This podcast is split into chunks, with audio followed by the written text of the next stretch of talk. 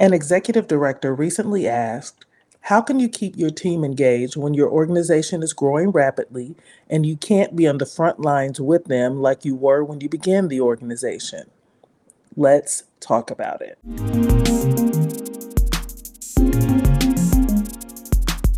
Welcome to Life and Leadership with Kim Williams. I'm the CEO of Interfaith Family Services a nonprofit that provides housing, help, and hope for families facing homelessness. I'm also the principal of Kim Williams Consulting, a change management firm that empowers nonprofits to change for the better. And I'm the author of Diary of an Insecure CEO How I Went from Feeling Rejected to Raising Millions. I've led through a variety of organizational issues while raising over $50 million to fight poverty and learning a lot in the process. I created this podcast to share those lessons and help you to successfully navigate life and leadership. So let's get started.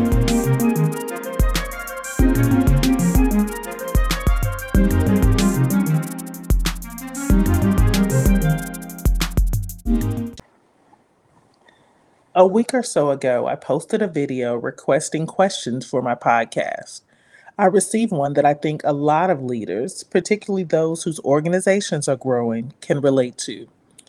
An executive director recently asked, How can you keep your team engaged when your organization is growing rapidly and you can't be on the front lines with them like you were when you began the organization? Let's talk about it. I often tell my executive coaching and consulting clients that every blessing has its burdens. As a leader, you must make sure that the goals you set are worth the work required to accomplish them. It makes no sense to want what others have until you find out the price they had to pay to get it. Growth comes with growing pains, particularly organizational growth. It's one of the reasons that growth is so exhausting.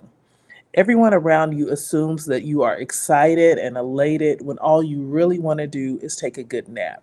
You work so hard for years to reach your goals, only to find out that the place you prayed for comes with its own set of problems. This is how I felt in the weeks following the grand opening of our new facility. I'd worked for three long years, raising $11.5 million to build Dallas's most holistic family empowerment center. And then I spent an additional year working side by side with a general contractor who was overseeing its construction. As you can imagine, I was so happy when it was finished. The ribbon cutting ceremony was such a beautiful event and the culmination of four years of blood, sweat, and tears. Then, when I returned to work a week later, I was facing licensing for our new child care facility, the hiring of new staff, acclimation to the new facility, and if that wasn't enough, six months later, we faced COVID 19. It was overwhelming to say the least. So many of the systems and processes that had gotten us to this point had to be revised or abandoned altogether to ensure success on this new level. We had to change the way we worked and the way we communicated with each other. We had to welcome new staff and become acquainted with their personalities and propensities. Some of my existing staff felt lost, others felt left out, it took creating new systems, lots of communication, and a concerted effort to build a positive culture. But this wasn't my first rodeo. I learned the hard way to prioritize personal development when introducing new processes and practices. And this time, it worked. In fact, we didn't just survive the transition into the new facility, we thrived serving the most clients in our history while producing the best client outcomes and raising more money than we'd ever raised for annual operations. It was truly remarkable. And honestly, I believe COVID 19 aided in the transition because it forced us to abandon our expectations and pursue effectiveness at all cost. But what do you do when you don't have a worldwide pandemic to serve as the catalyst for reimagining your organization's operations? How can you make much needed changes when several members of your team would like things to stay the same? How can you stay connected to staff when, while building the infrastructure needed to scale? Well, I've done it, and I've helped other nonprofits do it as well. So let's talk strategy.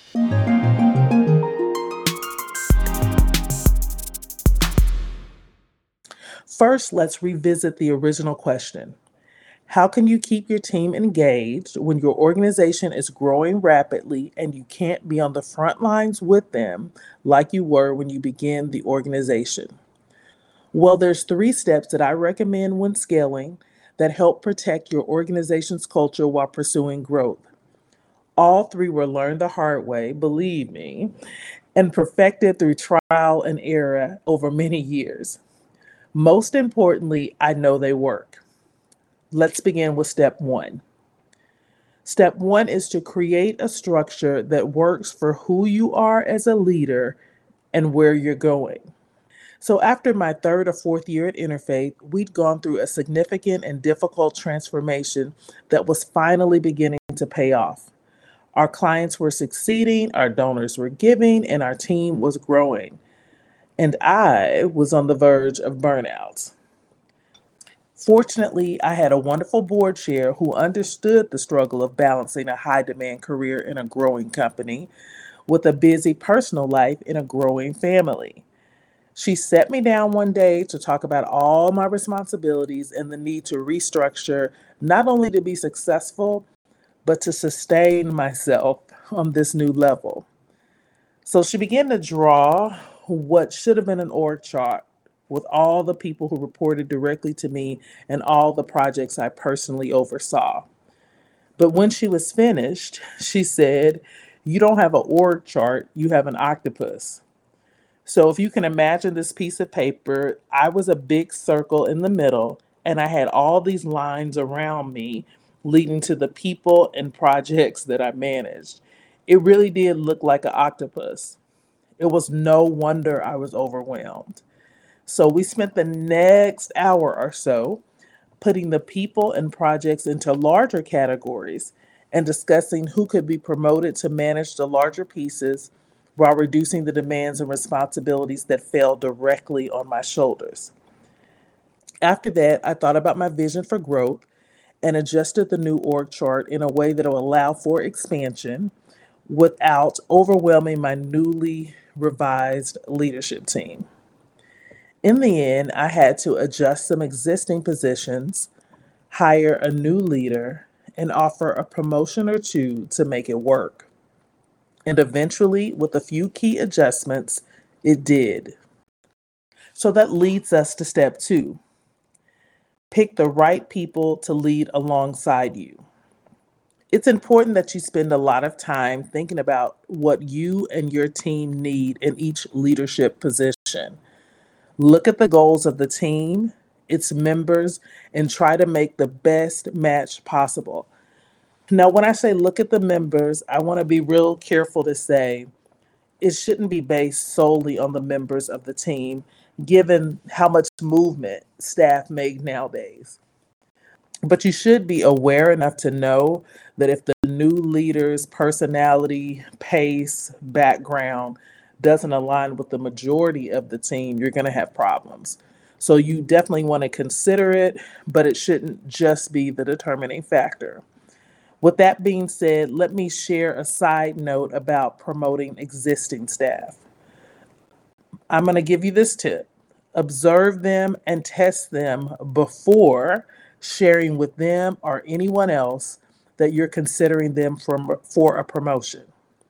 I'm going to say that again. Observe them and test them before sharing with them or anyone else who could talk to them that you're considering them for promotion. Sometimes people who look like they can handle leadership can't always handle it. So give them projects that require that they lead before giving them the title of leader. Have them manage a group by themselves for a temporary amount of time to see if they can do it well. Then observe for as long as possible, at least a quarter or two, before offering them the job. This is really important. You know, anybody can do something for a week or two, but when you when they do it for a quarter or two, you really get to see how they work. Additionally, you can see how they handle more work and if they complain or struggle to rise to the occasion and succeed. All of these things are really important when it comes to promoting other people. Because again, what makes somebody a rock star when they're a single employee that's just managing their own workload doesn't always translate when you promote them. So give it a shot, give them charge of a project and see what happens.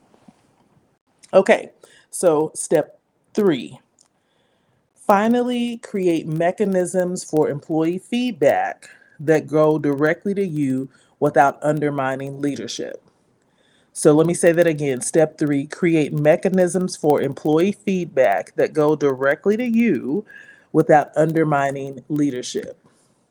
This could be of a wide variety of things. It could be as simple as creating a suggestion box that honestly people rarely use, but sometimes they do, or scheduling quarterly welcome to the team breakfasts between you and new employees. Um, it could be scheduling weekly or monthly walkthroughs that allow you to interact with employees, catch up on their lives, and hear how their work is going in a casual way. I remember that I once even scheduled like First Friday where anybody in the organization could get on my schedule and schedule um, 20 minute appointments with me through my executive assistant. And so the way that that worked is they would schedule the appointment, they would talk about, tell her what they wanted to talk about, and then I would sit down with them for 20 minutes and talk about it. So I did that when we were going through a major transition. And honestly, not a whole lot of employees took advantage of it, but it really changed the show culture just knowing that they had access to me. And the things that were shared were really significant and important and helped guide some of my decisions. Let me make a note about that though. When people do come to you to talk about how things are, if they come, for example, to issue a complaint, it's really important to listen, to maybe even bring an assistant or a witness in if you think that it's something that needs to be documented, to thank them for sharing, and not to give feedback in the moment. When it shifts to something that's complaint oriented, you don't want to make a rash judgment without being able to investigate the other side of the situation. So just hear them out, take notes, thank them for sharing, tell them that you'll look into it, and then get back with them. So that's just one word about complaints. Um, But when you're when you're talking to your team about sitting down for these individual meetings, let them know that you love to hear their ideas or suggestions for how to be more productive. Be really clear that this isn't a complaint session as much as it is a synergy session where you want to hear some of their brilliant ideas for how to make improvements. And that will kind of set the tone for what it is and what it isn't. But every now and then a complaint or two will slip through. But that's something that I recommend, um, particularly when you're making major transitions, just to open yourself up for those kinds of communications. The next thing is that it's important to let your team know that being uncomfortable is a part of the growth process and that there are going to be a few miscommunications during the process, which should be expected. Like sometimes it's just about setting the expectations that look, this is uncomfortable for all of us. I'm miscommunicating with you, just like you may miscommunicating with me. Um, as we work out communicating through these new leaders, there may be a few miscommunications during the process. And let me say something too about communicating through leaders. One thing that I did is that I basically low key banned my leaders for from going back to their teams and saying we're going to do this because Kimberly said. In leadership meetings, we make decisions based on what's best for the organization. So I expect my leadership team to share those decisions as if they they were their own. So in other words, if we were going to change the way that we have hours or if we were going to change the hours for, you know, a particular program, my leaders can't go back and say, well, Kimberly wants to change the hours to X to to Z. They have to go back and say, we've decided that it will be best for our clients if we adjusted the hours for this program from 6 p.m. to start at 7 p.m. I expect my leaders to own it. Even if they don't fully agree with it, that's just a part of leadership. When we're in leadership team meetings, we can argue back and forth, we can make points, but once the decision is made, we're supposed to present a unified front. And if I hear that that's not the case, my leaders know that that's going to be a problem. So it's really important to empower leaders by, you know, first of all, whenever possible, refusing to make certain decisions for them. But secondly, when decisions are made, it's important that they represent those decisions as leaders of the organization versus, you know, as a person who is reluctantly carrying out what the boss wants. So I'll, I'll say that. Um, with that being said, you want to remind your team that you've done the best to give them leaders who understand their work and will be sensitive to their need, yet able to hold them accountable in areas where that's required. Reiterate the grievance procedure when you bring on a new leader that requires them to go to leaders first, but also provides pathways for you to get involved when necessary. Finally, ask them to give you and the new leadership at least three months in order to get used to the new structure. Just tell them bluntly it's important that you give this a chance. And at the end of three months, we'll have a group discussion to talk about the challenges of this transition and hopefully work through some of them. Be honest about those challenges when you do meet and share the challenges you face as well and ask them for their continued patience as you work it all out together. I also suggest that when you have these group meetings to revisit transitions that you try to do something fun like a team building activity.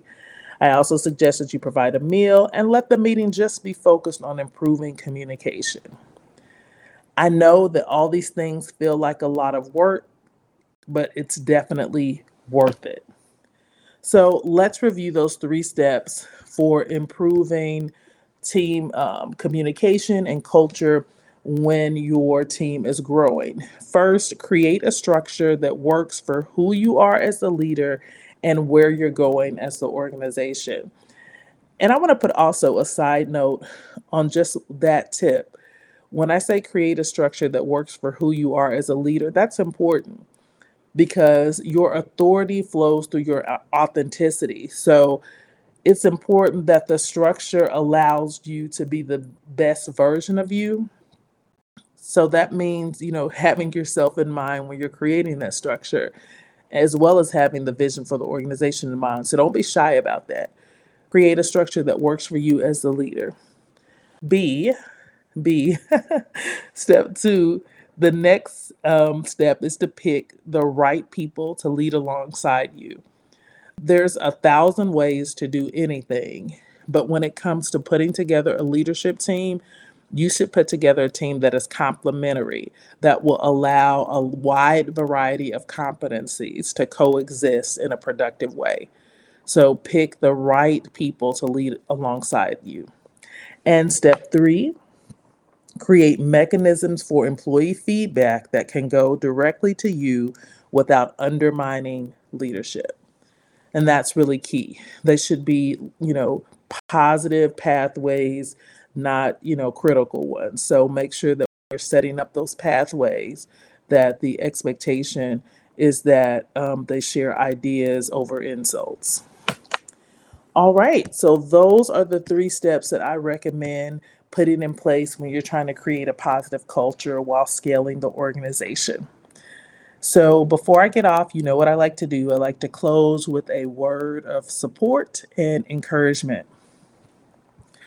As I said before, growth comes with growing pains. Whenever you're going to the next level, it's going to require that you build new relationships while decreasing the time you spent in some of the old ones. It's natural for people who interact with you on a regular basis to be upset by that reality. However, as a leader, you must be committed to doing what is difficult to achieve what is great. And that means taking on criticism and moving forward anyway. Eventually, all the fuss will die down, and you wouldn't have sacrificed your future of helping many people for the temporary and unreliable comfort of being liked by a few. Let's pray. Father, in the name of Jesus, I come praying for every leader who is in transition. I know that transition can be difficult, uncomfortable, stressful, but Father God, with you, we can do all things. In fact, you said, Your yoke is easy and your burden is light. So help us to cast our cares on you. Help us to seek you. You know our people, you know our staff, you know our clients, you made them. And as my grandfather would say, and you know all about them. So as we seek you, give us insight, give us strategy, give us wisdom for going through these various transitions in a way that will cut through the root of the stress and create peace in challenging situations. So, Father, I thank you that in the weeks to come, you're going to speak to leaders everywhere and you're going to share insight and wisdom and knowledge that will help them to do what is difficult to achieve what is great. And we declare it to be so. Amen. I hope you enjoyed this episode. Today's tips can be found on my website, kimwconsulting.com. Just click the resource tab in the menu. You can also find information about my consulting services and upcoming events, and subscribe to my monthly life and leadership newsletter. If you found this podcast helpful, please share, rate, and subscribe. Thank you for listening, and remember change is inevitable, but changing for the better isn't. Change wisely.